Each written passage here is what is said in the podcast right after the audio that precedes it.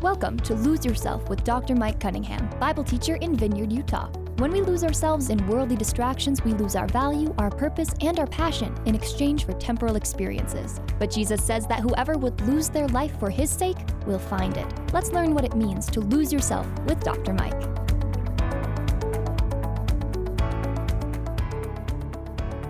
Welcome to Lose Yourself. I'm Dr. Mike Cunningham. I'm so glad you could join me for today's program. We are in the season of Advent. What is Advent, you might ask? It's a season of expectation and anticipation leading up to the Christmas holiday that represents the incarnation of Christ. Now, that sounds kind of heady, but what it really means is God came, took on human form, dwelt among us. Through that experience, lived a sinless life, died for our sins, rose victorious, and in that we have our hope. It's just that simple. And during this time of consumerism and commercialism, it's easy to lose that. And obviously, we want to be able to love our fellow humans and have a good time and get together as a family. But Advent is designed first and foremost to make sure that we don't forget and miss the point of this important holiday season. God deserves more than just one morning where we open up presents and maybe go to church service. This season allows us to have a time of reflection and introspection and examine ourselves, our faith, and give God the glory that He is due for His gift of salvation and the hope we have in Him. You may be in a church that participates in Advent, others don't, and it's okay. It is optional. But within this season, there's beautiful imagery that really helps prepare our hearts for the Christmas season and the coming of Christ. The first instances of Advent are usually traced to about 4th or 5th century AD, with it becoming a part of the Catholic tradition in the 6th century. But most of what we are experiencing today is clearly came from the Middle Ages, and these specific themes have been refined from generation to generation and should be used primarily for devotional purposes.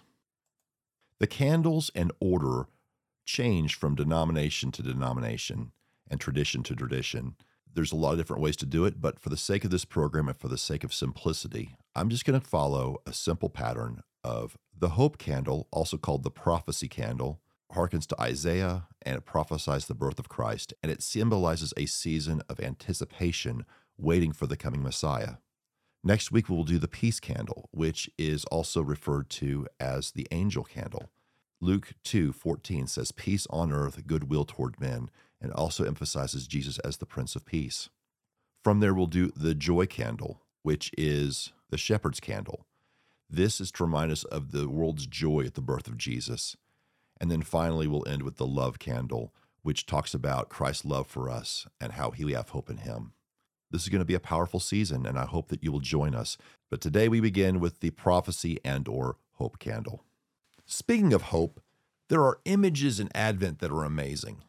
One of those images is darkness. As children, we're afraid of the dark. We are afraid because we can't see. You ask most children, they'll think maybe monsters live under the bed or in the closet, and they have to constantly be reassured. Sometimes we put nightlights throughout the room in the hallways to help guide them. It also helps us as adults to keep us from tripping as we have to get up in the middle of the night as well. Friend, the light pierces the darkness. And what we are anticipating during the Advent season is the coming of the light of the world. John 1 begins In the beginning was the Word, and the Word was with God, and the Word was God. And he was in the beginning with God. All things were made through him, and without him was not anything made that was made. In him was life and the life was the light of men. The light shines in the darkness, and the darkness has not overcome it. From this passage, again, it alludes the fact that God comes in human form from the beginning, but yet he comes, God with us, Emmanuel. And we're going to talk about that name for just a second. Let's first set up the setting in which this takes place. Israel has been in a season of waiting for hundreds of years, waiting for the Messiah. sitting underneath the oppression of Roman rule, having their freedoms and their identity as people constantly challenged and undermined. Darkness signifies the separation of humanity from God. And also, waiting is a significant theme as they wait for that light to come to give hope, to pierce the darkness. Ralph Waldo Emerson once mused, How much of human life is lost in waiting? What we learn as Christians is waiting, while it seems pointless, is useful when directed towards God and His purposes and His plans. It puts us in a posture of anticipation that allows us to hope, not verb hope, like I hope things work out, but noun hope, like the hope that I have in Christ. Christmas season is a reminder of those things so that we not only have hope ourselves, but we give that same hope to others. The first candle of Advent is the hope candle. Romans 15:13 says, "May the God of hope fill you with all joy and peace and believing, so that by the power of the Holy Spirit you may abound in hope." The first candle of the Advent season sets the tone for the rest. Our posture is not much different than that of Israel. Couldn't we use some hope right now? Americans find themselves in a season of cultural and political disagreement with one another. These disagreements make the holidays a time of anxiety and stress. Furthermore, many people enter the holidays in a time of grief, anger, and difficult circumstances. It's challenging to think of hope when you find yourself feeling powerless, discouraged, or even depressed.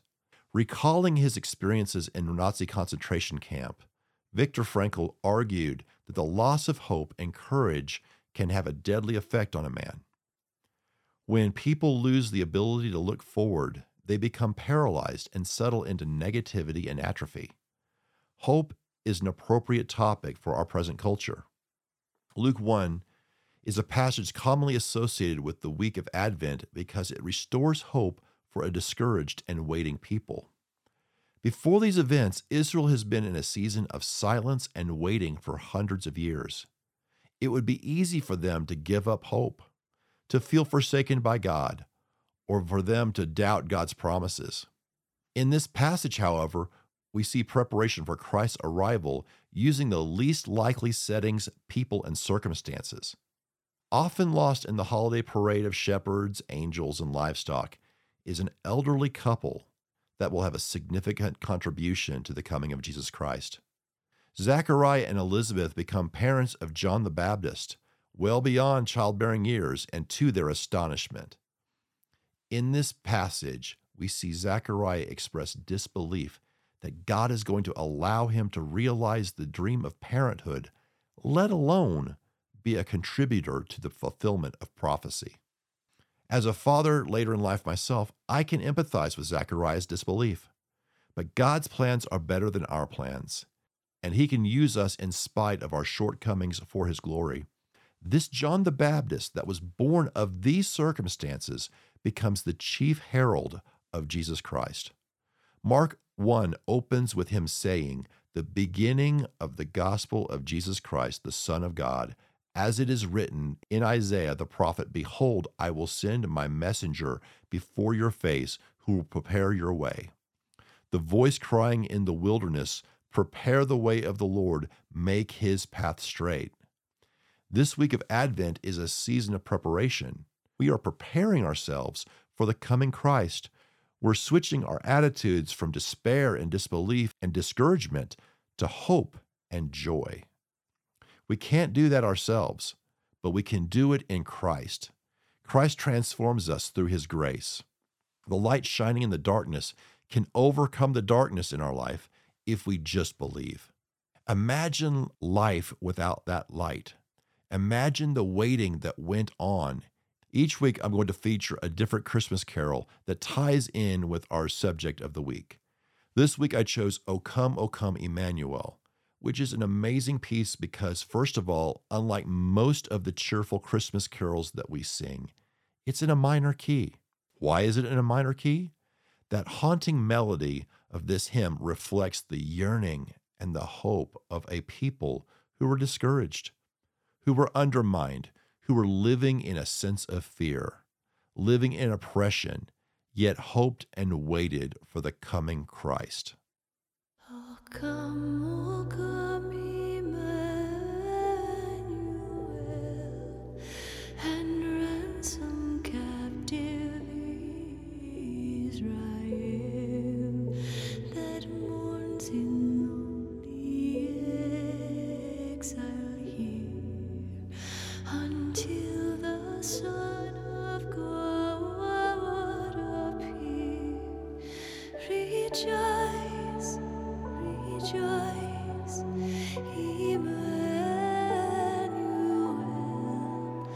shall come to thee.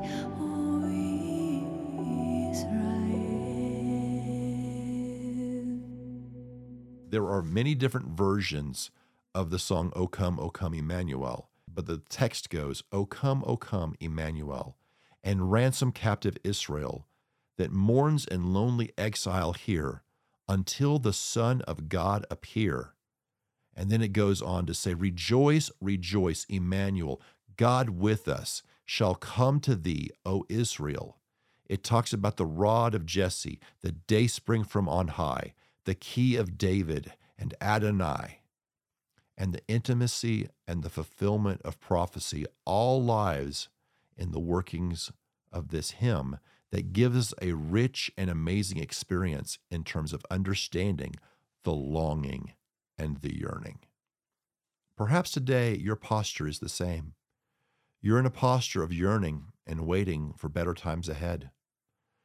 You are processing through difficult life journeys, or maybe even doubt and despair, because the holidays are either some of the happiest times in our life, but for many, it's some of the loneliest and most depressing times because it seems that your issues are happening amid everyone else's perceived cheerfulness.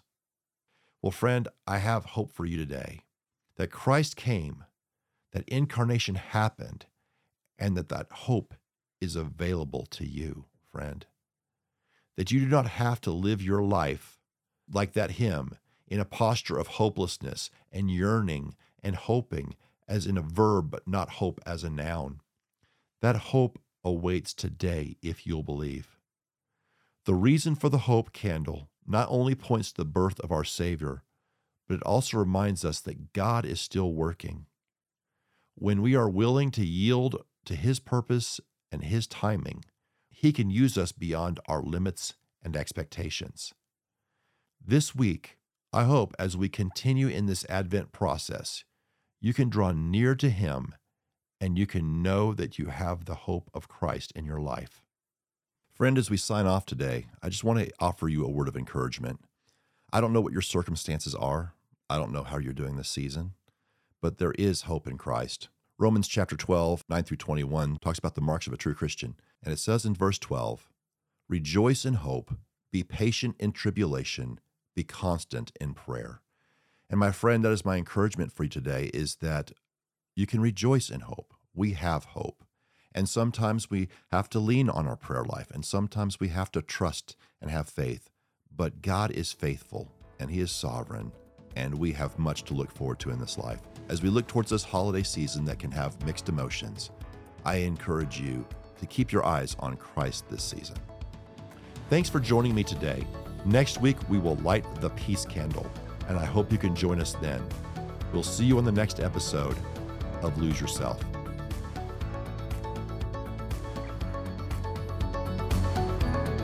This has been Lose Yourself. Lose Yourself is a teaching ministry of Bible teacher Dr. Mike Cunningham. For more information about Mike and his ministry, check out his blog at loseyourself.life. Until next time, make it your ambition to lose yourself to Christ. Lose Yourself is a production of Key Radio.